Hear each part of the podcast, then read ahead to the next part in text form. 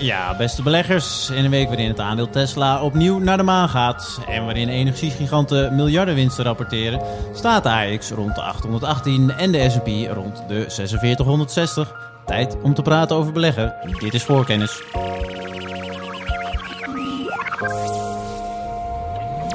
Three ways to make a living in this business.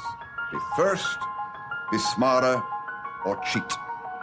No, I don't cheat. Beleggersbelangen presenteert voor kennis.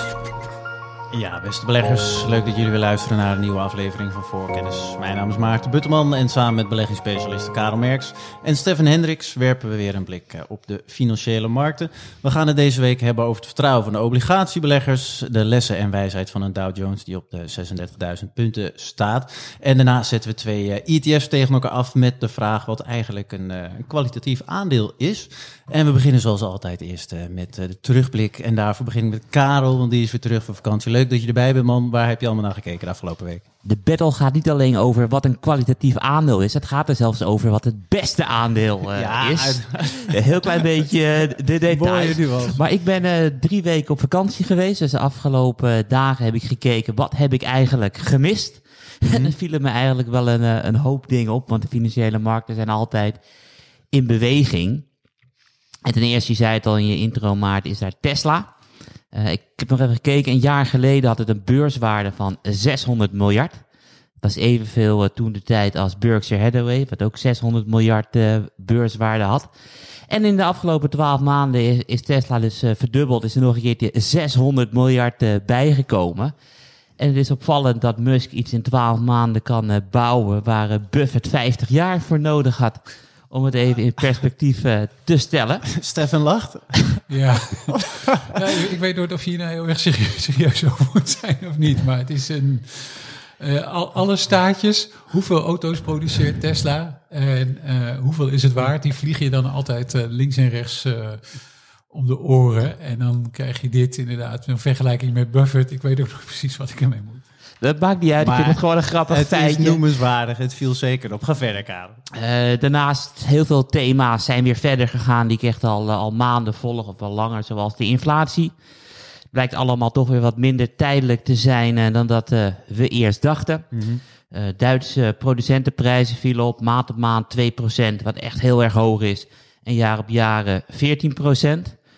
En de betaalde prijzen in de ISM-survey beginnen ook weer op te lopen naar eh, 86, wat echt eh, extreem hoog is. Dus dat gaat allemaal eh, verder. 14% is ook bizar hoog, toch? Neem ik aan. Ja, klopt. Het is Ja. wel, eh, wel pittig. Ja. En je kan niet meer zeggen dat de afgelopen twaalf maanden er vergeleken wordt met de deflatie van maart en april. Want twaalf maanden geleden werd het vaccin ehm goedgekeurd en naar de markt gebracht. Mhm.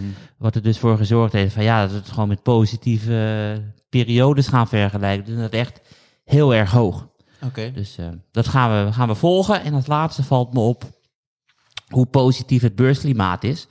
Want afgelopen dinsdag en woensdag bereikten de vier belangrijkste Amerikaanse indices, dat zijn de Nasdaq, de S&P 500, de Dow Jones en de Russell, eh, allemaal nieuwe all-time highs.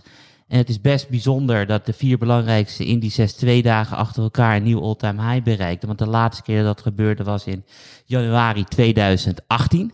En wat vind jij van het statistiekje, Stefan? Oh, heel belangrijk. Oh, heel, erg, eh, heel erg goed. En ik vond het vooral een heel sterk teken dat de, de Russell 2000 weer is gaan meedoen. Ja, Want small eh, caps de eh, zijn dus- dat. Hè? ja, Tenminste, het zijn- relatief gezien voor. eh, nou, de ze hebben er wel hele kleine aandelen bij. Het zijn van de 3000 grootste Amerikaanse aandelen, zijn het er 2000 kleinste. Hm. En die hebben de afgelopen 10 maanden niet eh, meegedaan. Ze zaten tussen januari en november in een zijwaarts trendkanaal. En terwijl de rest allemaal omhoog ging, deden de small caps niet mee. En een van de redenen daarvan is, is dat de S&P 500 continu profiteert van de instroom van ETF-beleggers. Die beleggen bijvoorbeeld gewoon 10% van het maandelijkse inkomen in de S&P 500 ongeacht de koers.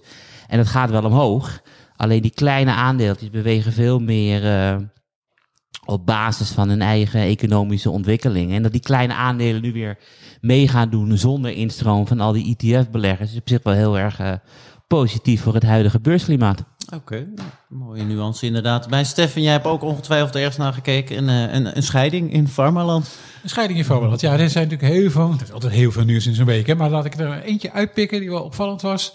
Eh, dat is inderdaad een scheiding tussen eh, Novartis en Roche, de buurmannen uit Basel in, eh, in Zwitserland. Ehm, eh, dat gaat helemaal terug tot 2001 en 2003. Toen heeft Novartis in een, in een paar pakketten een derde van de stemgerechtigde aandelen van buurman Roche gekocht. En daarmee zaten ze natuurlijk gezellig bij Roche aan tafel en hadden ze stemmen in het bedrijf.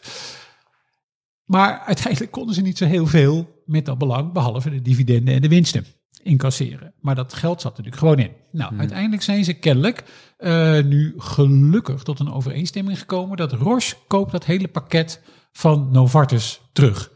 En dat is wel op zich wel mooi. Roche hoeft niet meer over zijn schouder te kijken. de buurman die dan, hè, misschien niet je meest favoriete buurman, die dan bij je aan tafel schuift.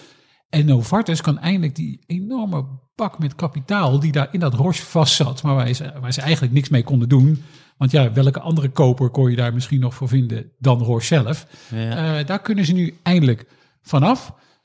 Betalen ze allebei wel een prijs voor natuurlijk, want eh, die aandelen zijn 19 miljard frank waard. Die worden nu gekocht door Roche. Die eh, schrijft daar gewoon nieuwe leningen voor uit, dus dat gaat allemaal met schuld. Ja. Ja, en Novartis krijgt een, eh, een, een, een verkoopprijs die ligt zo ruim 13% onder de slotkoers van afgelopen woensdag. Dus die moet ook wat water in de wijn, bij de wijn doen. Maar uiteindelijk denk ik dat het voor beide partijen wel goed is. Is het opgelost? Novartis kan eindelijk eens wat met dat geld gaan doen. En Roche is, eh, zoals ze dan zelf zeiden, van, eh, dat ze meer strategische vrijheid hebben. Oké, geen vechtscheiding dus, eh, als ik het zo begrijp. Nou, ik denk dat het de afgelopen jaren niet altijd even gezellig is geweest in Basel. Want Roche wordt gecontroleerd door de oprichtende families. Dus die hadden al de meerderheid van de stemgerechtigde aandelen in handen. Nou, die waren niet fantastisch blij met Novartis aan tafel. Oké, zo'n groot bedrijf nog eh, door familie eh, in handen. Dat eh, komt omdat ze een onderscheid hebben gemaakt. Een goed punt, Maarten. Inderdaad, het is een joekel van een bedrijf. Maar dat komt omdat ze een onderscheid hebben gemaakt tussen stemgerechtigde en niet stemgerechtigde aandelen. Ah. Dus die familie heeft altijd die controle kunnen houden met die stemgerechtigde aandelen, die paar families. Oké, nou, prima. We blijven heel even in die hoek, want voor blad heb jij voor gezondheidszorg geschreven. Vijf nieuwe beleggingen en was een, een, een fijn artikel met een paar mooie tips. Wat, eh, wat sprong, wat vond je het meest opvallen? Nou, wat leuk is, we hebben het nog eens in de podcast ook meer gehad. Hè? Dus als je zegt beleg in gezondheidszorg, dat is heel vaak de associatie pharma of biotech. Maar ik heb gezegd, eigenlijk wat erachter zit, hè, die al die bedrijven, of het nou toeleveranciers zijn of eh, ze hebben een andere rol, dat zit eigenlijk hele interessante bedrijven tussen. Dus bijvoorbeeld eh, bedrijven die heel erg actief zijn in het steriel maken van allerlei producten. Of het nou injectienaalden zijn of eh, medicijnen. Ja, dat zit heel ver in die keten, maar die spelen een hele belangrijke rol. Die hebben ook eh, langlopende contracten met producenten van medische apparatuur en met farmaceuten. Ja. Ja, dit, dan is er weer een heel nieuw luikje in die gezondheidszorg die voor je open gaat. Dat is echt heel interessant. Ja, en er zaten een paar mooie tussen. Als je, je hebt er vijf getipt volgens mij. Ja. Wat, nou ja, noem eens, wat is je favoriet? Ik zal voor de, de artikelen, ja, kunnen de mensen toch even een beetje zelf op onderzoek uit. En voor de rest van de luisteraars, ik zet uiteraard het artikel in de show notes. Als je er überhaupt eentje zo, eh, het kan zijn, het zijn allemaal degelijke beleggingen, Maar maar het was al wel mooi. Ik denk, ik, ben zelf wel te spreken over Seniors Health. Eh, dat is waar we het eerder over hebben gehad in de podcast. Wat is het? Maanden geleden. Een Ja. bedrijf dat eh, actief is in, in die klinische testen hè, voor farmaceuten. Dus dat Ja. zetten ze helemaal op en houden ze helemaal bij. Ik vind het gewoon is een hele mooie en ook een hele goed renderende sector. Heel veel consolidatie erin. Minder partijen. dus wat minder keus voor farmaceuten. Prijs zit daarbij wel goed voor dit soort partijen. Dus het is een eh, eh, mooie sector. Oké, prima. Ja, tijd om verder te gaan dan met eh, de volgende onderwerp. Want Karel die heeft niet voor het eh, blad geschreven vanwege zijn vakantie.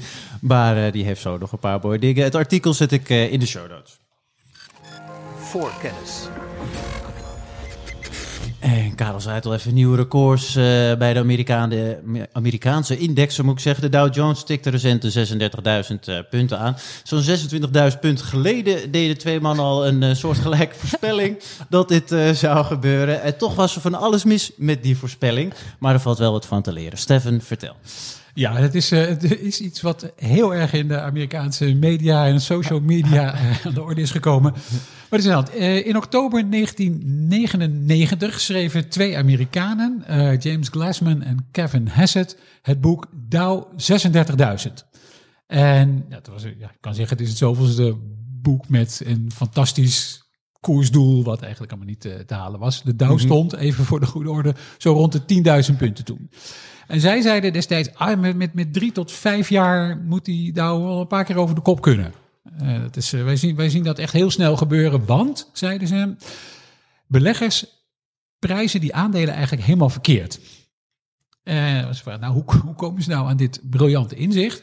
Want ze zijn daarna natuurlijk vreselijk belachelijk gemaakt. hè. Want laten we wel wezen, de eerste tien jaar na die voorspelling hebben natuurlijk 9-11 gehad. We hebben de implosie van de technologiebubbel gehad. We hebben de kredietcrisis gehad. Dus die Dow is helemaal door het putje gegaan. En, deze beide mannen zijn ook gewoon echt volkomen belachelijk gemaakt. Maar wat was nou hun centrale stelling?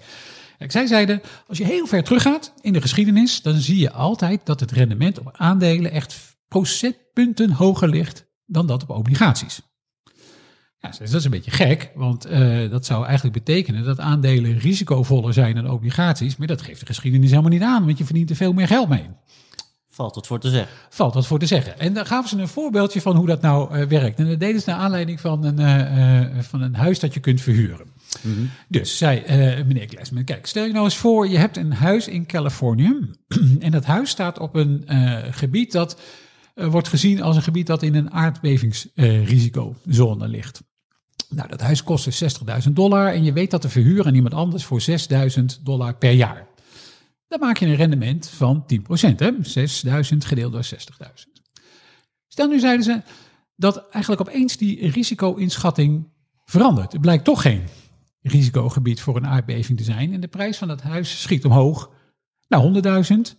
Dan maak je opeens een lager rendement. Hè? Je hebt nog steeds 6.000 euro huur, maar nu op 100.000 euro kosten van het huis is 6%. Nou, zeiden ze, zo werkt dat. Hè? Dus je hebt eigenlijk al die tijd gewoon veel te veel rendement gehad. In plaats van die 10% krijg je nu 6%. Dat, dat klinkt negatief, maar dat is het natuurlijk niet. Want de koers schiet heel erg hard omhoog. Want het huis is nu niet 60.000 waard, maar het huis is 100.000 waard. En zo keken ze daar ook tegenaan voor de Dow Jones. Een soort dezelfde redenering eh, lieten ze daarop los. Zeiden ze, nou, die is dus niet 10.000 waard. Hè, als je, eh, je hebt veel te veel, er zit veel te veel risicopremie zit daarin, zo noemen ze dat dan. Hè, dat Ja. extra rendement op aandelen boven obligaties. Ze, nou klopt helemaal niet. Dat moet eigenlijk veel minder worden. Dus die Dow Jones die kan echt in een rap tempo naar een veel hoger niveau. Nou ja, dat mislukte natuurlijk totaal in die tien jaar daarop. En ja, nogmaals, ze zijn, ja, ze zijn zo vaak al die jaren belachelijk gemaakt. Hoe, is, hoe is het boek ontvangen destijds trouwens? Voordat eh, de boel naar beneden... Nou, ook, ook al niet supergoed. Ze zijn nog wel overtroffen door een paar andere boeken uit mijn hoofd. We hebben geloof ik ook Dow 40.000 gehad. En er was geloof ik ook iemand met Dow 100.000. Kan op zich altijd Ik kan bij elk duizendtal kan ik een, eh, een boek Ik uitgeven. kun je op zich een boek uitgeven. Maar het, het was eh, dus ook rond die tijd dat het uitkwam, werd precies om deze redenering, werd het eigenlijk al niet echt als een heel erg zinnig, Oké. niet als een heel erg zinnig boek gezien. Ehm, terug naar de lessen, want wat, eh, er valt hier natuurlijk wat van te leren. ja, nou moeten we toch nog even terug naar meneer, Glassman. Want misschien was hij het zat dat hij zo lang belachelijk was gemaakt. Dus die schreef in 2011 in de Wall Street Journal een artikel met I was wrong. Ik, ik heb het niet goed gezien. En, Ah, ehm, hulde, ja tenminste. Nou ja, eh, gedeeltelijke hulde. Want ehm, inderdaad, tussen pak een beetje oktober 99 en 2011 presteerde een brede Amerikaanse obligatieindex inderdaad veel beter dan de Dow Jones. Dus daar zat hij echt helemaal verkeerd. Dus hij zat al 12 jaar ongeveer verkeerd.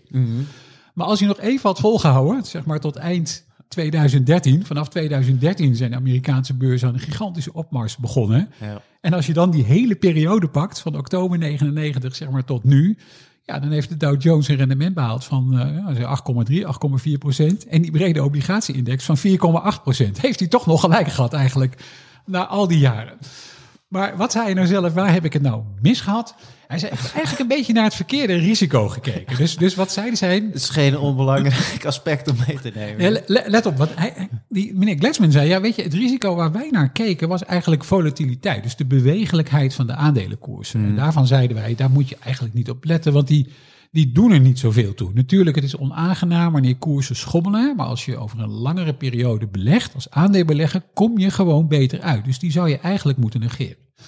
Nou, daar stond hij op zich nog wel achter, maar hij zei, ja, wat we gemist hebben, zijn al die andere hele grote risico's. Dus een 9-11, eh, of een huizenmarktcrisis in Amerika.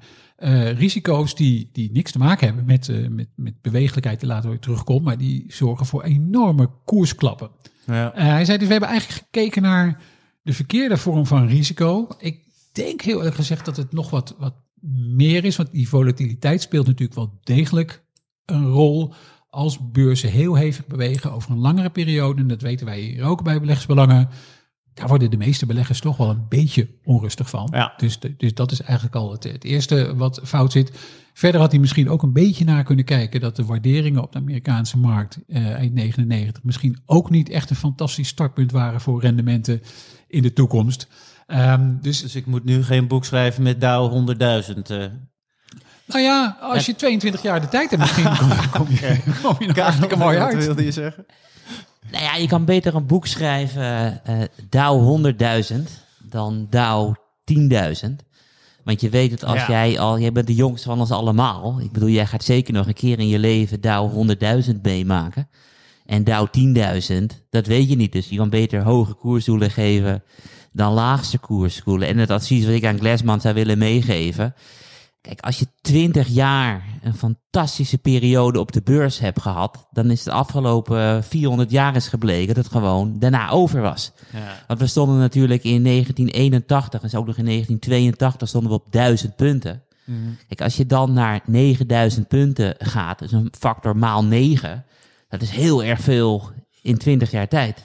Dus je ziet dat hele goede periodes van 10, 20 jaar zich afwisselen met, met zijwaartse periodes. Ja. Dus ja, ik bedoel, op het moment dat, je, dat we 10 of 20 jaar zijwaarts zijn gegaan, ja, kom dan met dat boek uit.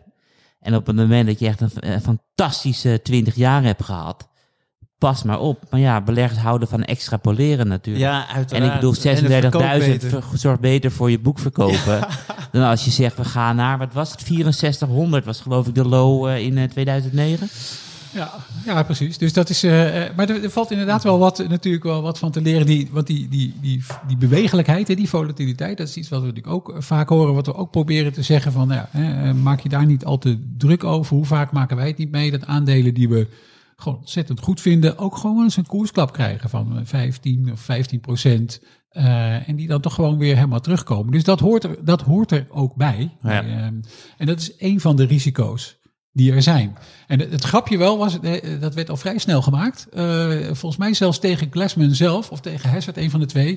Dat zei hij, nou wat je wel kan doen, is je kunt natuurlijk een, eh, een, een, concrete voorspelling doen. Dus eh Dow 36.000.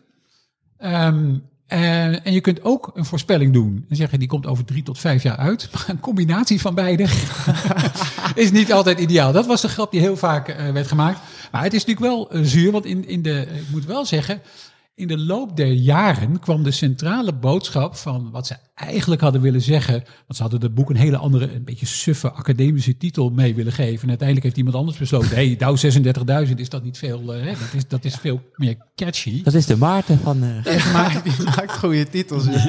Maar wat de, eigenlijk ook een beetje centrale boodschap van beleggers, weet je, eh, blijf zitten, herbeleg, blijf doorbeleggen. Dat is eigenlijk ook wel waar ook andere commentatoren later op hebben gezegd. Dat was op zich best een goede boodschap, die een beetje is ondergesneeuwd Ja. eigenlijk in die 36.000 en in, in het natuurlijk het belachelijk maken van mensen die inderdaad een, een index dan van eerst van 10.000 naar wat is 4, 6500 zien gaan. Dan hun ongelijk gaan bekennen om dan vervolgens maal 6, hè? Alsnog, dus, dus dat is eigenlijk wel, eh, eh, wel terug. Maar de centrale boodschap was op zich niet zo slecht. Nee, nee, ja, sneu dat dat eruit gekomen. Nou goed, Stefan, dan mocht je ooit een keer een boek uitgeven. Je kan gerust bij me aankloppen voor een, goede titel hier. ik mag even voel maken, dank AX 100.000, eh, die voelen we wel aankomen. Tijd om verder te gaan naar het volgende onderwerp. voor kennis. Want we hadden het net al even over aandelen en obligaties en het rendement en ehm, risico en angst. En nou, er zijn nu ook een, eh, paar aantal interessante en tegenstrijdige bewegingen een beetje ontstaan bij een aantal angstindicatoren. Eh, de aandelenbeleggers krijgen meer vertrouwen en obligatiebeleggers minder. Als ik het goed begrijp. Karel, vertel. Dat begrijp je eh, helemaal perfect. Nou, dat is mooi. Ik Zullen bedoel, we vaak het volgende onderwerp. Vaak lezen wij eh, over de fix. Iedereen kent dat natuurlijk, de bewegelijkheid van aandelen die in de S&P 500 zitten. Maar het broertje daarvan, veel minder bekend, ook zelden aangehaald. Maar dat betekent niet dat het minder interessant is. De move, die meet de volatiliteit van Amerikaanse staatsobligaties. Ja, hebben we al eens eerder kort besproken ook Ja, hier. klopt, klopt. De, de fix en de move zijn dus beide indicatoren die onrust meten op de financiële markten. En een interessant feitje is, de fix heeft invloed op de move, maar de move, eh, nee ik zeg het helemaal verkeerd, de fix heeft geen invloed op de move, maar de move heeft wel invloed op de fix. Vertel. Eh, nou ja, als je het in de afgelopen 20 jaren bekijkt, dan zie je elke keer dat er als er paniek op de financiële markten uitbrak, dat mensen aandelen gingen verkopen en ze gingen schuilen bij staatsobligaties. Dus op het moment dat je gewoon alles in paniek verkoopt, dan stijgt de fix. En op het moment dat een asset class meer vermogen krijgt, zoals obligaties, dan, dan daalt de, de move. Want even, de move is, is alleen staatsobligaties of ook bedrijfsobligaties? Nee, alleen Ja, staatsobligaties. Ja. Eh, En dan alles van, eh, ik geloof vanaf drie maanden tot en met, eh, met 30 jaar eh, in de Verenigde Staten. Helder. En de reden waarom, eh, als de move stijgt, heeft dat wel invloed op de fix. En de reden daarvan is, dat is dus een stijgende move betekent meer onrust op de obligatiemarkt, eh, stijgende rentes. En we hebben in het eerste kwartaal geleerd dat stijgende rentes slecht is voor de cashflow van aandelen, wat dus weer zorgt voor een stijgende eh, fix. En de afgelopen week eh, is er wat interessants aan de hand. Of eigenlijk de afgelopen week moet ik zeggen, hebben we nog een nieuwe extreem gezien. Dat de fix is gedaald naar de laagste stand van de afgelopen 52 weken. Dus dat betekent dat aandelenbeleggers meer vertrouwen hebben dan waar dan ook in de afgelopen 52 weken. Want alles beweegt veel minder dan dat het eerst bewoog. En de move is juist gestegen naar de hoogste stand van de afgelopen 52 weken. En dat betekent dus dat die obligatiebeleggers het minste vertrouwen hebben van de afgelopen 52 weken. Apart. En in het verleden was het zo dat als de move steeg, steeg ook de fix. En nu gaat het dus compleet de andere kant Die op. zijn altijd met elkaar gecorreleerd. Bijna één op één. Of, Ja, want op het moment dat de move stijgt, verkopen beleggers obligaties, stijgt de rente, minder aantrekkelijk voor toekomstige kaststromen. Minder aantrekkelijk voor toekomstige kaststromen betekent die gaan aandelen verkopen en daardoor stijgt de fix. Oké. Dat is een beetje het eh, idee. Ja. Alleen dit keer dus niet. Eh, en de vraag is waarom dat zo is. Uiteraard, ja. En dat is, is omdat eh, aandelen zijn eeuwig lopend. Dus langlopende cashflows zijn heel erg belangrijk. En we zien juist dat de eh eh 30 leningen niet worden verkocht. Die worden juist gekocht. Dus de lange rente stijgt niet, die daalt zelfs. En op de korte termijn loopt de rente zeer sterk op. Dus we hadden bij de, de rentepaniek in februari, zag je de tweejaarsrente tot s- 17 basispunten maximaal stijgen. En nu staat de tweejaarsrente tegen de 50 basispunten aan. Ehm, dus het is vooral korte termijn. En de vraag is een beetje van, ehm, wat is er aan de hand? Ik ga je hem ook antwoorden. Kan je hem beantwoorden? Dat is natuurlijk het lastige. Eh, het is heel erg eh, eh, lastig. En waarschijnlijk heeft het ermee te maken dat de, er steeds meer renteverhogingen zijn geweest. Dus we hebben renteverhogingen gehad volgens mij in, in Hongarije, in, in Polen, in, in Noorwegen. En er komen steeds meer landen die de rente verhogen. En er worden ook steeds meer renteverhogingen ingeprijsd. En hoe korter een obligatie loopt, hoe meer het afhankelijk is van eh, de rente van centrale banken. En hoe langer een staatsobligatie loopt, hoe minder de invloed van centrale banken is. En hoe groter het eh, de effect, effect van de economie heeft. En de kans is natuurlijk dat er door al die renteverhogingen en tapering, wat we natuurlijk gisteren hebben gekregen, en de fiscale verkrapping die er aankomt, et cetera. Is het zoveel? Is het al, eh, ik heb geen idee, maar ik, eh, jullie zitten daarboven. Wo- Wordt er al zoveel verhoogd en getaperd? Of ik dacht dat het allemaal net een beetje in de nou, kinderschoenen staat, wil ik niet zeggen, maar dat het net Ja, ja. Noorwegen was de eerste met een paar maanden geleden die de rente verhoogde. Ik geloof dat Canada abrupt, eh, volgens mij Stefan nog het QE-programma had, Ja, eh, had gestopt. We hadden natuurlijk eh, in Australië hadden we yield curve control. Dat gaan ze loslaten. Nieuw-Zeeland heeft ook al meerdere verhogingen doorgevoerd. Ehm, en we gaan 15 miljard per maand afbouwen in het QE-programma. En dan de rente kan dan halverwege 2022 omhoog. Oké. Kijk, en de- op het moment dat de economische activiteit wat minder wordt, dan gaat de 30-jaars rente dalen. Oké, wat moet ik hier, eh Stefan, hoe, eh, ja, je hebt ook een obligatieman, maar ook überhaupt breed. Wat, wat moet ik hier als eh, belegger mee? Want het is, het is inderdaad wel apart wat Karel zegt, dat het nu voor het eerst ooit tegenstrijdig is. Sta je achter wat die, zijn redenering?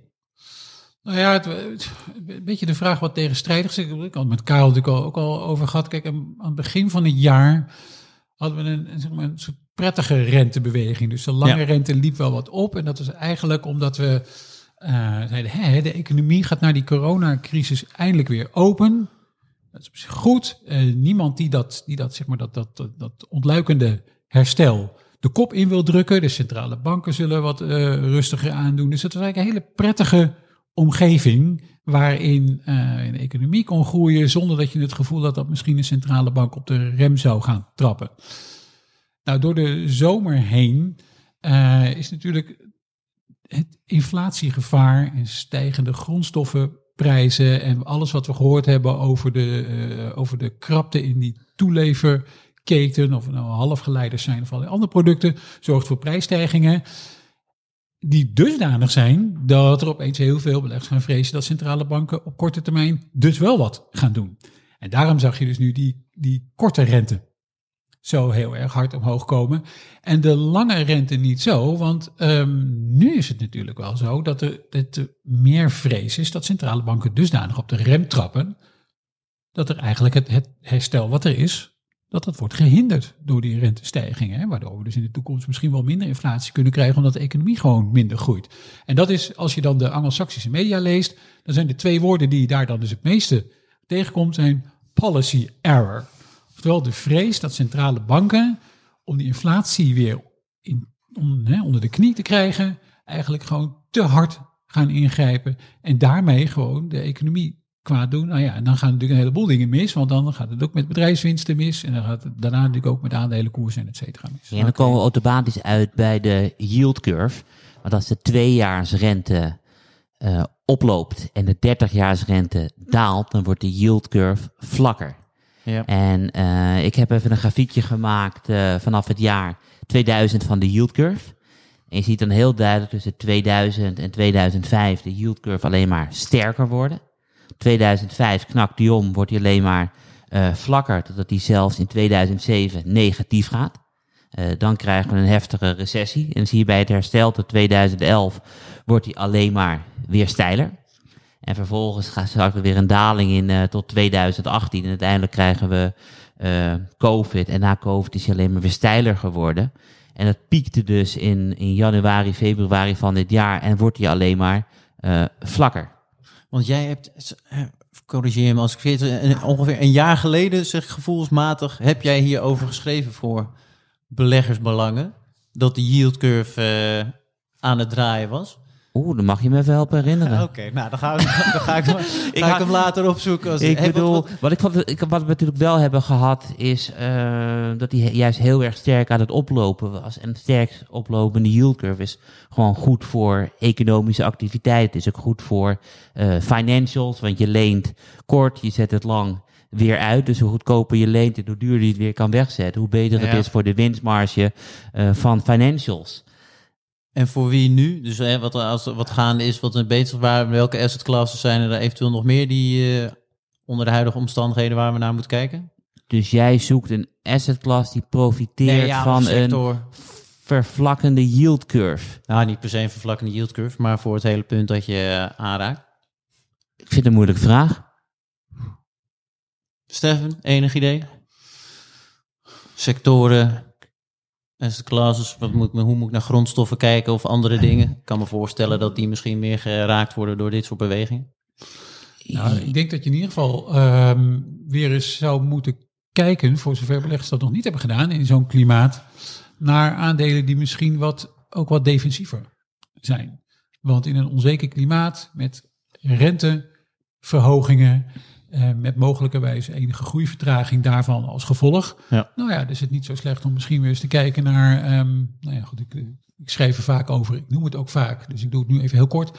Maar het valt mij bijvoorbeeld op dat winsten van farmaceuten best oké zijn. Ik hoor weinig praten daar over moeite met supply chain zaken. Ja. Eh, nou ja, dat soort, dat soort bedrijven eh, eh, raken dan wat meer in trek op het moment dat, en dat zul je dan straks wel zien, als die inkoopmanagers indices inderdaad gaan toppen en dan naar beneden komen. Ja. Nou ja, dan, dan is dat wel een teken om eh, in ieder geval weer eens ook naar het defensieve deel van je portefeuille te kijken. Ja, oké. Helder. Komen we daar ongetwijfeld als eh, de rem verder wordt ingetrapt eh, nog een keertje op terug? Want we zijn alweer bijna een half uur aan het praten. En zoek jij dat artikel nog even Ga op, ik dat ik zeker precies eh, de top eh, had bepaald van de yield curve. Dat is wel goed voor mijn cv, maar ik ben het vergeten. We komen er volgende week op terug. Voorkennis. Want, zoals eh, Karel op het begin zei, gaan we op zoek naar de beste kwalitatieve aandelen. Ik moet het wel uiteraard goed zeggen. kwalitatief weg, gewoon de beste aandelen. Beste aandelen mag ook. Beleggen in kwalitatief goede bedrijven. Dat is uiteraard wat veel eh, beleggers willen. De selectie van dit soort bedrijven is echter eh, ja, wat lastiger om die te maken. Dus lijkt een, een ETF een ideaal instrument hiervoor. Met één druk op de knop en een groot aantal kwalitatief goede aandelen in portefeuille nemen. Voor de podcast zetten we dit soort twee, twee van deze ETF's tegenover elkaar af. De iShares Edge MCI's World Quality Factor Usage ETF. Jeetje zeg, hè, nou, het zit al bijna op 40 minuten ondertussen. en de Vectors Morningstar Global White Mode Usage ETF. De eerste vraag is natuurlijk, ehm, en de belangrijkste vraag, ja, wat is eigenlijk een, een goed kwalitatief eh, aandeel? Stefan, ik eh, geef hem even aan jou. Oké, nou dat verschilt natuurlijk een beetje van, eh van indexaanbieder tot indexaanbieder. Hè? Want dat Ja. is denk ik wel even belangrijk om te benoemen. We hebben het hier over twee ETF's. En een ETF is natuurlijk niks anders dan een beleggingsinstrument dat het rendement van een bepaalde index nabootst. Ja. Hè? Dus, dus je bent voor dat rendement afhankelijk van de index en van de kosten die de ETF berekent. Dat is even zeg maar, om het, eh, eh, even het kader te scheppen. Wat is een kwalitatief goed aandeel hangt dan dus ook een beetje af van de indexaanbieder. En in het geval van de eh, iShares ETF, en ik kort het maar een beetje af, want anders wordt het een hele lange uitzending. Ehm, in het geval van de iShares ETF gaat het eigenlijk om eh, eh, twee dingen. Ze zeggen nou, wij zijn op zoek naar een duurzaam bedrijfsmodel en een houdbaar competitief voordeel. Dat is even in het brede kader wat MSCI schetst. Dan is de vraag, nou, hoe vul je dat nou in? Nou, daar hebben ze nou eigenlijk drie criteria voor. Dus ze kijken eh, bij MSCI naar het rendement op het eigen vermogen. Ze kijken naar de bewegelijkheid van de winst per aandeel. En ze kijken naar de kracht van de balans. Dus die moet solide zijn. En solide wil zeggen gewoon relatief weinig schuld. Oké. Dus daar worden die bedrijven op geselecteerd. Die krijgen allemaal een zogeheten kwaliteitsscore. En dan wordt er een lange lijst van gemaakt. En uit die lijst wordt een x aantal bedrijven gekozen. Hè, dus de bedrijven met de hoogste kwaliteitsscore, die komen in die ETF terecht. En bij deze ETF's, denk ik nog wel even belangrijk om te vermelden. eh daar staat namelijk bij, ik weet niet of je dat ook had voorgelezen, maar het is een sector neutral eh, ETF ook nog. Dus, eh, Niet je- voorgelezen. Maar dat past denk ik net niet meer in die lange naam. Maar sector neutral hoort er dan ook nog wel bij. Want MSCI zegt, deze bedrijven komen allemaal uit de zogeheten parent index, de, de moederindex. En dat is de MSCI World. En ze zeggen onze MSCI Quality Index, die is sectorneutraal. Dat wil zeggen dat de, eh, eh, alle sectoren hebben in beide ETF's ongeveer dezelfde weging. Oké. Dus dat is wel belangrijk om bij deze eh, eh, ETF te vermelden. Dus die criteria, daar wordt helemaal op geselecteerd. Maar dat is niet de eh, enige manier, want eh, eh, de ETF waar Karel naar gekeken heeft, de Van Eck ETF, die pakt dat dan weer heel anders aan. Vertel. Klopt. Eh, ik heb gekeken naar de moot. En moot is in het Engels slotgracht. Of moet ik zeggen, het Nederlandse woord is slotgracht. En onderzoeksbureau Morningstar heeft gekeken naar welke bedrijven de grootste slotgracht hebben. En dat betekent dat ze een, een, een product verkopen wat andere bedrijven niet zomaar kunnen namaken. En dat de bedrijven moeten voor dat product kunnen vragen wat ze willen. En het competitieve voordeel moet minimaal 20 jaar bestaan. Dus de komende 20 jaar. Oh, de komende 20 jaar. En van het verleden hebben ze geen criteria. Maakt niet maar- uit. Ik bedoel, dus, dus hebben de analisten van Morningstar kijken van welk bedrijf is de komende 20 Ja. jaar eh, Helder. helder. Ja. Oké. En wat, eh, wat ben ik dan eh, benieuwd naar, want we hebben deze ETF ook al eens eerder eh, behandeld. Maar jij gaf volgens mij in het voorgesprek aan dat deze motors geven niet vrij wat voor hun precies de criteria hiervoor zijn, toch? Nee, klopt. Dus ze zeggen van we kiezen aandelen uit uit de Verenigde Staten, Europa, Australië, Japan en China. Dus niet een bepaalde index, noemen alleen landen. Vervolgens gaan ze kijken hoe breed eh, de slotgracht is. Daar hebben ze inderdaad een formule voor. Waar ze zeggen, van, ja, het is zoveel meter. En ze vertellen die formule niet, die is alleen intern bij Morningstar. Ze hebben, gebruiken ook echt de term meter. Ja, oh, ik wil Nee, wel hoe, groot het is. eh. Dus ik heb via mijn netwerk eh, heb ik meerdere mensen bij Morningstar werken. Maar zelfs in een biertje in de kroeg willen ze dat niet Ah, je hebt best gedaan. Voor de luisteraars even de kant. Ik, Nee, maar het is niet dat ik dat de afgelopen week gedaan heb. Maar het is echt al, al, al jaren dat ik het volg. En ik ben gewoon heel erg nieuwsgierig ja. van hoe bepalen ze eh, de mode. En ik vind de mode een heel interessant concept. Dus wil het gewoon weten. Nee, ja, snap ik. Maar Alleen het is hun, hun bedrijfsgeheim. En als je dan kijkt naar Mo, die presteert ook over de lange termijn eh, beter dan de, de MCI eh, eh, World. Of als je dan kijkt naar de Amerikaanse Mo, die presteert beter dan de S&P 500. Dus het werkt. ja. Ze zeggen alleen niet hoe ze dat doen. En dan hebben ze bijvoorbeeld hebben ze het allemaal gerangschikt over de slotgracht is zo groot. En vervolgens gaan ze kijken van wat is de waardering van het bedrijf. En daarvoor gebruiken ze meerdere waarderingsmaatstaven waarvan eh k- eh, cashflow yield er één van is. Maar voor de rest willen ze ook niet heel veel prijs geven. Alleen de corrigeren ze wel voor. Dus ze kijken ook van ja, hoe breed is die slotgracht? En het corrigeren ze voor waardering. Dus ik heb even gekeken van ja, wat voor bedrijven komen er niet in?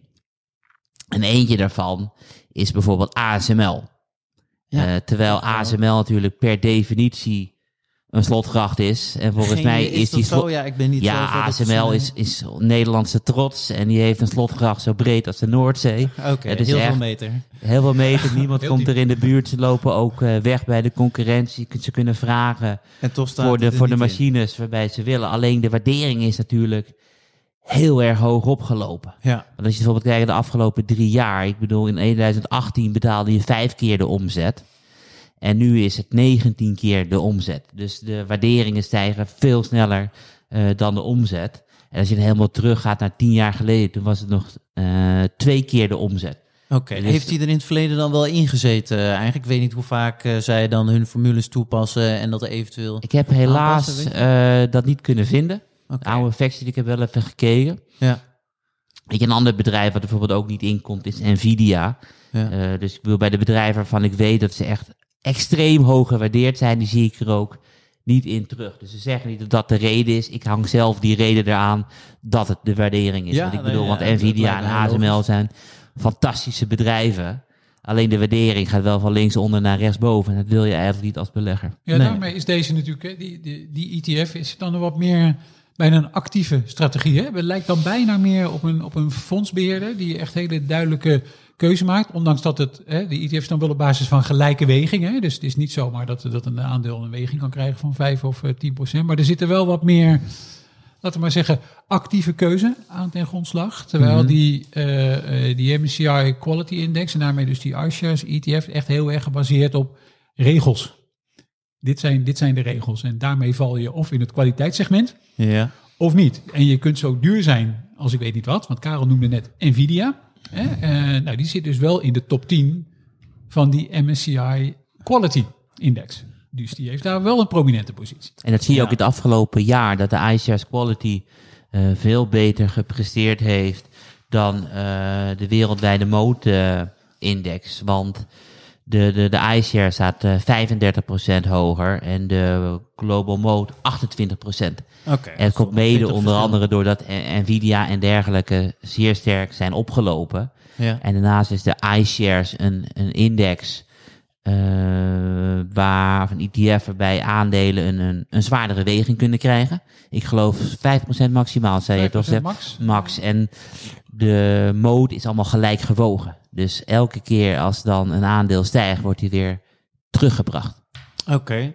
En wat, wat, wat zijn nog meer dan eh, eh, andere aandelen die wel of niet overeenkomen eh, in deze, los van misschien in Nvidia? Nou, misschien kan ik iets zeggen over de, de eh, sectorweging, maar dat is denk ik wel belangrijk. Ja, hè? graag. Ehm, we hebben natuurlijk al, wat ik al eerder zei, is dat dus MSCI vindt dat die sectorwegingen van eh, hun MSCI World en die MSCI Quality Index ergens overeen moeten komen. Dus wat krijg je dan? Dat deze index ook heel zwaar technologie gewogen is. Dus meer dan 22% is technologie. Financials zitten er ook zwaar in. meer Die had ik er niet dan 13%. 1, 2, 3 in, in verwacht eigenlijk. Als ik, eh, Nee, dan heb je, als je het over quality hebt, denk ik zelf eerlijk gezegd ook niet altijd aan financials. Maar die hebben dus wel een zware weging. Healthcare dan weer wel, natuurlijk. Dat zou ik zeggen, de typische kwaliteitssector. Als je in ieder geval die, die criteria van MSCI eh, pakt. Dus dat zijn eigenlijk de, de belangrijke namen. En daardoor zie je dus ook in die top 10 terug Microsoft.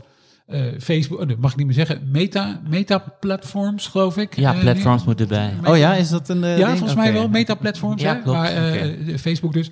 Ehm eh, Alphabet zit erin, maar dan dus ook Johnson Johnson en ook Roche. Oh, nou, is, kom je echt wel een beetje bij de bekende namen. En er zit volgens mij wat meer variatie, misschien wat, eh, ook bij de wat grotere, wat meer verrassing volgens mij in die van EK ETF, Karel, toch? Ja, klopt. Ik bedoel, Apple zit er niet in. Eh, wat er bijvoorbeeld wel in zit is... Waardering is dat dan weer, vermoed ik. Ik, ik gok het ook, Ja. want ik bedoel... Ah, je kan het niet weten natuurlijk. Nee, maar want ik wat- bedoel, Stefan heeft natuurlijk ehm, in 2016 Apple in de defensieve portefeuille gestopt. Weet je, toen was de waardering eh 12 of 13. En ja, en nu is het 40. Ja, bedoel, hij is ook uit de defensieve portefeuille. En de vraag is, als je een bedrijf hebt van 2500 miljard, mag het dan gewaardeerd worden als een small cap wat dan flink gaat groeien? Dus ik bedoel, hij is uit de defensieve portefeuille en hij zit hier niet in. En andere, eh, Netflix zit er niet in. Ja, ik gok omdat het businessmodel te kopiëren valt door Disney. Ik, Of- die hebben toch al genoeg concurrenten op dit moment om ja, geen klopt. Maar wat er dus wel in zit, zijn dan... eh, je, je twijfelt, Stefan? Dus het, ik zie in eh, Nou, de concurrentie van Ik Netflix. twijfel inderdaad, omdat het eh, nu komen we al, wat ik net al zei, het is een beetje actieve keuze. Hè? Dus je komt Ja, een ja, beetje op, het, op een wat arbitrair eh, terrein. Want je kunt misschien zeggen, nou de, de installed base van Netflix is groter dan die van andere eh, partijen. Ze zijn in een uitstekende positie om misschien ook die games aan toe te voegen, waar we het al eerder in de podcast over hebben gehad. Dus misschien is, hun, is voor sommigen hun slotgracht wel een stuk breder dan anderen misschien Ja. zouden denken. Dus dat maakt het meteen wat Of dan is het misschien weer de waardering natuurlijk. Want ik bedoel, het is redelijk snel van 250 naar 700 gegaan. Ja. En dat zijn wel weer lastige dingetjes. eh. 250 naar 700. nee, Ja. ik- die had ik niet zo op mijn Netflix, eh, op mijn Netflix zitten. oh, ja, sorry. Nee, maar, flauw. maar bijvoorbeeld Facebook zit er wel in. Die dan wel. Ja, is ook torenhoog gewaardeerd, toch neem ik aan. Klopt, maar ja, dan kom je zelf er weer met Tesla aan. Van ik bedoel, is Tesla auto's of is eh, Tesla ook de Uber met zelfrijdende Ja. auto's in de toekomst? Weet je, en we hadden het ook even op de redactie over dat, dat Facebook op dit moment 10.000 mensen heeft werken aan virtual reality.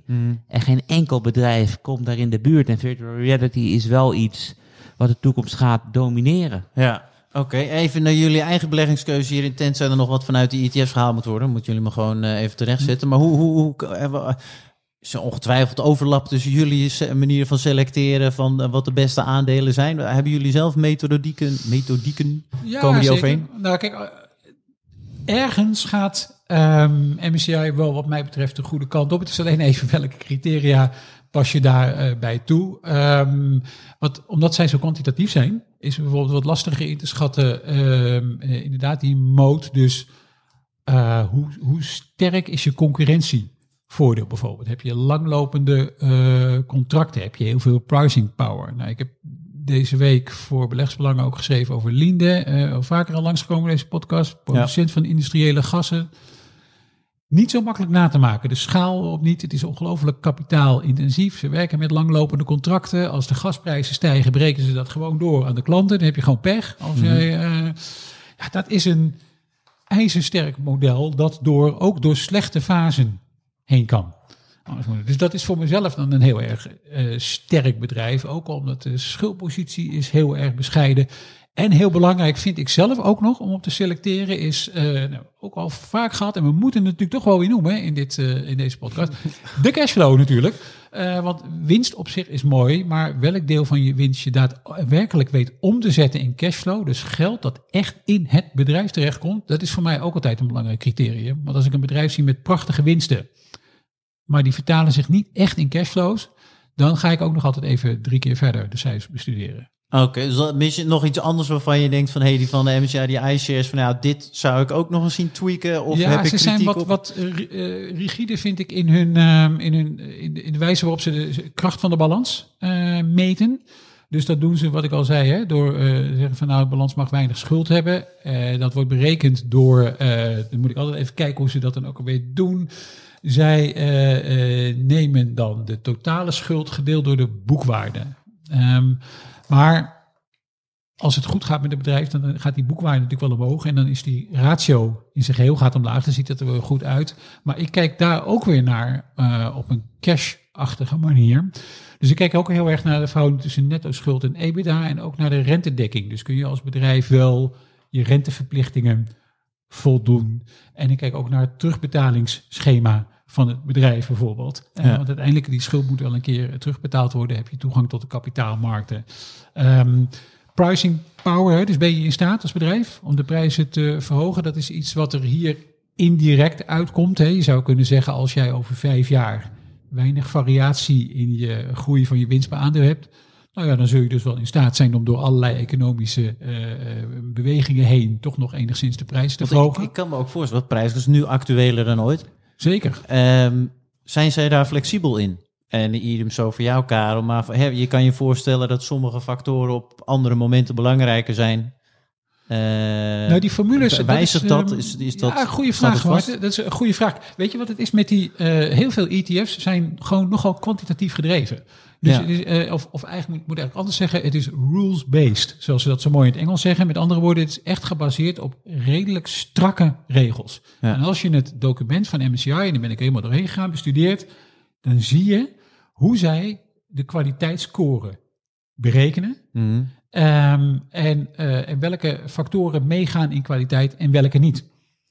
Eh, en daar zijn ze gewoon redelijk rigide. Dus, je, ja. dus je zegt van ja, ja, je zei het al, ze zijn streng in de regeling. ze zijn streng. Dus dat wil niet zeggen dat er niet iets kan veranderen. Of dat er andere wegingen aangehangen kunnen worden. Maar dat vereist dan weer een aanpassing van eh, de methodologie Ja. van zo'n index. Dus, dus dat is eigenlijk bij, bij dit soort indices. ehm, is het, ligt het redelijk vast. Oké, helder Karel, wat is voor jou van belang eh, bij het zoeken naar de beste aandelen? Heb jij nog iets wat misschien al nog niet voorbij is gekomen? Nee, die slotgracht is gewoon geen concurrentie. Plus prijzen kunnen verhogen wanneer je dat wil. Is heel erg belangrijk voor mij. Maar dat, heb je, dat zie je ook. Want als je dan kijkt naar de 72 aandelen die in de Global Mode zitten. Er zitten toch aardig wat aandelen bij. Die wij in deze podcast hebben behandeld als onze favorieten. Dus denk bijvoorbeeld aan Thermo Fisher, Novo Nordisk, Berkshire Hathaway, eh, Roche, Biogen, BAA Systems. En check altijd ook of er nog een, eh, een Nederlands aandeel bij zit. En- En, eentje heeft de kat gehaald, dat is eh, Unilever. Nou ja, eh, jullie, jullie, jullie weten hoe enthousiast ik over Unilever ben. Ik geef al- Screaming, puntje bij, van wat ik altijd nog goed begreep. Ja, nee, klopt ook. Maar ik geef zelf altijd het voorbeeld van Ben Jerry's. Van ik bedoel, ik betaal 7 euro voor een pot Ben Jerry's. Wat vergeleken met ander ijs heel veel is. Eh, ik eet in één keer zo'n pot leeg. Dus ik bedoel, ze kunnen er vragen voor wat ze willen. Dus de Ben Jerry fans kopen het sowieso. Die cashflow stijgt eh, elk jaar. Echt jaar op jaar al heel erg lang. Eh, de waardering is, is, is aantrekkelijk. Dus ik snap waarom ze Unilever hebben opgenomen. Ja. Ik snap alleen niet waarom Nestlé ehm, het niet gehaald heeft. Eh, die is bijvoorbeeld. Ook niet in, eh, voor, heeft er ook niet in het verleden in gezeten, want die is wel, als ik het nog goed weet, van Unilever versus Nestlé toch hoger gewaardeerd. Ja, hij is hoger gewaardeerd. Maar helaas is Maar het niet heel erg. extreem, hè? Dat, dat is de, we hebben Nee, het niet over, een, eh, over eh, Ah, wat, wat zullen we zeggen, eh, Nvidia-achtige proporties. Nee, nee, dat, dat oké. sowieso niet. Alleen het is heel erg lastig van, om te kijken van ja, wat zat er in 2013 in een bepaalde ETF. Ik bedoel, ik ben zelf ben ik redelijk nu secuur in eh, af en toe gewoon een, een, ehm, een pdfje downloaden met alle fondsen. En dan bewaar ik het gewoon op een computer, zodat ik kan vergelijken. Mhm. Alleen ik vind het jammer dat sommige aanbieders dat niet hebben van download de fondsen van 2011. Ja. wat volgens Ja. mij niet eens zo moeilijk te doen is. Dus ik ben mijn eigen database aan het bouwen. Eh, alleen helaas heb ik van dit soort ETF's, die pas redelijk recent ben gaan volgen, omdat het pas eh, de usage versie twee jaar geleden is geïntroduceerd, mis je dat gewoon. Oké. En ik het laatste wat ik nog wel wil zeggen over dit soort eh, beleggingen. Het zijn wel altijd eh, beleggingen die in een boelmarkt ietsje slechter presteren dan de, dan de index. En de, en de reden is dat in een boelmarkt gaan beleggers dromen. En die kopen dan de snelst groeiende bedrijven. En die krijgen de hoogste waarderingen. En dan loopt de ETF achter. Ja. Alleen als er een beermarkt is, dan blijken toch de meeste dromen bedrog te zijn. Maar ja, en daardoor herstellen de beste aandelen, omdat die ook gewoon in een beermarkt eh, cashflow kunnen genereren. Dus die herstellen het snelste. Ja. En dat zag je ook eh, in, de, in de mondiale financiële crisis, dat in 2010 stond eh, de, de index van Go teruggerekend op een all-time high. Of, en de S&P moest nog een paar jaar later een paar jaar wachten. Ja. Dus het lastige is van, je hebt nooit echt dat je heel erg enthousiast bent omdat jouw belegging zo goed presteert. Want het presteert altijd iets slechter dan de index en gaat minder kapot in een beermarkt. Dus door een volledige eh, cyclus presteer je beter. Nee, het is nooit altijd uh, Hosanna. Stefan, je wil nog... Ja, misschien ook wel goed om nog iets te zeggen over die eh, prestaties. Hè? Dus die rendementprestatie, performance van die eh iShares. ehm die doen Karel. Van die eh iShares ETF.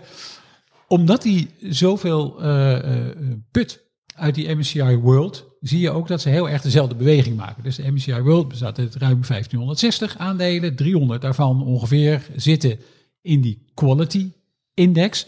Eh, dan zie je ook nog eens een keertje dat de belangrijke aandelen daar ook een hoge weging in hebben. Dus Microsoft weegt 4%. Dat is wel wat meer dan in de MSCI World zelf. Maar die, ja, dat zijn de, de, die toppers zitten ook in die top 10 van die quality index. Waardoor die rendementen heel erg op elkaar gaan lijken. Die, dat, dat ligt redelijk bovenop elkaar, die twee grafieken. En over langere perioden win je iedere keer, even afhankelijk van hoe je er naar kijkt, met die quality index ongeveer zeg tussen de 0,8 procentpunt per jaar en, en 1 en een beetje procentpunt per jaar. Dat, dat die quality index dus een extra rendement geeft bovenop de gewone, zullen we maar zeggen, MSCI World Index. Dus ik was wel verrast hoe dat boven op elkaar ligt en dat het verschil is er op zich wel. Ja, misschien had ik, of ik had er andere verwachtingen van, maar ik had misschien wel gedacht dat het verschil wat groter zou zijn dan dat ik, ehm, eh, dan dat ik uit de data kon halen. Oké, nou ja, prima. Ik ben nog even voor een laatste, eh, want ja, even heel praktisch. eh, ik kan me voorstellen dat je per type belegger, andere doelen per belegger uiteraard, dat ook verschilt wat de beste aandelen zijn natuurlijk. Valt daar nog op een of andere manier nuance in te maken van, nou ja, kijk, als je lange termijn hebt, ja, moet je risico, neem ik aan, wat, wat hoger inschalen dan eh, op, op korte termijn als je nog maar voor 20 jaar belegt, bij wijze van Ja, spreken. 20, termijn, eh, 20 jaar is geen korte termijn. Oké. Wat ja, ik bedoel-. Kijk, op het moment dat aandelen in de uitverkoop gaan, gaat alles in de uitverkoop. Ja. Dus we hebben gezien dat tussen 2007 en 2009 ging het min 50% Tussen 2000 en 2002 ging ook eh, de, de index eh, min 70, min 80, de AX. Dus je, als je gewoon eh, de tijd hebt, dan is dit een eh, aantrekkelijke belegging. En daarnaast geloof ik heel erg dat het voor beleggers fijn is als op dat je in een boelmarkt minder omhoog gaat en in een beermarkt minder naar beneden, want dat betekent dus eh, stabiliteit. En je krijgt een hoger rendement dan de index. Ja, nou ja, een beetje nachtrust is ook natuurlijk nog mooi meegenomen als dat... eh, Ja, klopt. Weet je, nu we het over nachtrust hebben. Ik bedoel, de GOAT, eh, de Global Mode zit ook in, in China. Maar ja, maar één aandeel. Tencent. eh dus wat dat betreft eh, kan je wel blijven slapen. Hoef je niet bang te zijn voor Xi Jinping. Nou, en- het is natuurlijk gelijk gewogen. Ik denk dat dat op zich, er zitten natuurlijk weliswaar meer aandelen in die iShares ETF, maar die, daar, zit toch, daar speelt marktwaarde toch nog een hele grote rol in. Misschien kunnen zeggen dat op lange termijn dat een wat prettiger gevoel geeft, misschien voor sommige beleggers, dat, die, dat die weging wat meer gelijk getrokken is. En dat er niet een paar aandelen helemaal met je weg kunnen lopen, maar dan misschien ook nog helemaal in elkaar kunnen klappen. Ja, dat is zeker nog een belangrijke toevoeging. Ik zie Karel nog zoeken, maar volgens mij... eh, Ja, ik kijk richting, even naar eh, de- de- zo, maar je de laatste zeggen, mij. eh, eh, tien jaar. En eh, als je dan kijkt naar de onderliggende index, dan heeft, heeft de iShares eh, index eh 200% rendement behaald. En, en de moot zit op eh 350. Oké, nou, prima. Kan eh, de luisteraar zich weer eh, goed doen aan een aantal mooie beleggingen en research eh, mogelijkheden. We gaan nog heel even vooruitblikken. voor kennis. Ik begin eh, ditmaal met Stefan. Eigenlijk, ja, ik keek naar Karel, keek maar ik denk, ja, klopt inderdaad. Schijnbeweging. begon al bij Karel, het is een schijnbeweging. Net als bij de koers van Farming eh, afgelopen week. Vertel, eh, Stefan, waar kijk je naar? Nou, ik zal, ik zal het eh, kort houden. Het staartje van de bedrijfscijfers en wat mij betreft eh, voor de komende week interessant. Twee verzekeraars, Allianz en Münchener Rück. Die zitten allebei in de hoogdividendportefeuille. Dus dat is eh, eh, alleen al daarom volg ik ook. Vandaag was Hannover Rück, dat is dan zeg maar het kleine broertje van Münchener Ja. met cijfers. Die waren, eh, die waren eigenlijk oh, die waren prima. Dus ik, eh, ik kijk heel erg uit naar eh, hoe dat volgende week gaat. Want dan weten we ook bijvoorbeeld meer over allerlei schadegevallen van nou ja, alle natuurrampen, ja, et cetera. dat wat zijn we er hebben gehad. wat geweest. Ja. En dat, dat bij die herverzekeraars neemt dat altijd even wat tijd voordat duidelijk is wat de schade precies is. Dat, dat kan zelfs maanden, soms wel jaren duren. Maar ik denk dat de München daar ook wel weer iets meer in detail over kan gaan praten. Oké, Helder, Karel, waar kijk jij naar? Eh, er komen een hoop van de bedrijven die ik voor beleggersbelangen volg met cijfers. Onder andere Live Nation, First Majestic, Barrick, Wheaton en Disney. Dus daar ga ik eh, uiteraard de conference call luisteren. En ik ben nieuwsgierig of ik nog een nieuwtje kan eh, ontdekken wat er verandert aan mijn visie. Het verschilt ongeveer. Hoe lang duurt zo'n conference call? Ja, ik heb, geen, ik heb nog nooit iets... Meestal een uur. Ja, wel, oké. Ja, meestal een uurtje en het wordt ook dan eh, wel kort gehouden. Er zit altijd iemand bij zo'n conference call van het bedrijf van de eh, afdeling Investor Relations. Die leidt dat keurig in. En die sluit het Ah. ook keurig af. En die zegt op een gegeven moment, we have time for one more question. en dat is het dan ook. Nou, in lijn daarmee, Karel, had je nog andere dingen? Ja, ik bedoel, daarnaast begin ik het steeds vreemder te voor vinden dat de Amerikaanse regering nog niet heeft gezegd wie er volgend jaar eh, de voorzitter zal zijn van de Fed. Oké. Eh, normaal eh, beslist de Amerikaanse regering dat eh, ergens in augustus. En sinds deze week is het november. En nog steeds weet eh, Powell niet of hij op zoek moet naar een nieuw baantje of dat hij eh, mag blijven. Dus dat vind ik wel heel erg. Wanneer zou die met het nieuwe jaar? Of Niet, ja, volgens mij januari, februari. Februari, eh, februari is meestal, ja. de, de Nou ja, Nederlandse weet je- maand opzegtermijn komt er bijna. Hij kan zich dit- altijd nog op zijn beleggingen storten. Nee, klopt, maar het is wel heel erg interessant. Want vaak zie je dus dat er wel wat onrust komt op het moment dat er een nieuwe eh Fed share is. Dat hebben we natuurlijk even gezien bij uh, Bernanke en we hebben het gezien bij, eh, bij Greenspan. En volgens mij heb Jeroen Paul hebben ze ook nog even getest in het begin. Dus ik ben heel nieuwsgierig wat de, wat de reden daarvan is. Heeft het te maken met eh, het plan van Biden? geloof ik van 6 miljard of 6 biljoen naar 4 biljoen naar 2 biljoen gaat. En misschien moet Powell wel geofferd worden om sommige eh, partijgenoten van de Democratische Partij over het streep te trekken om dat plan goed te keuren. Ik heb geen flauw idee, maar er moet iets. Er speelt wat. Er speelt iets en er moet binnenkort wat uitkomen. Want je kan niet eh, wachten tot februari.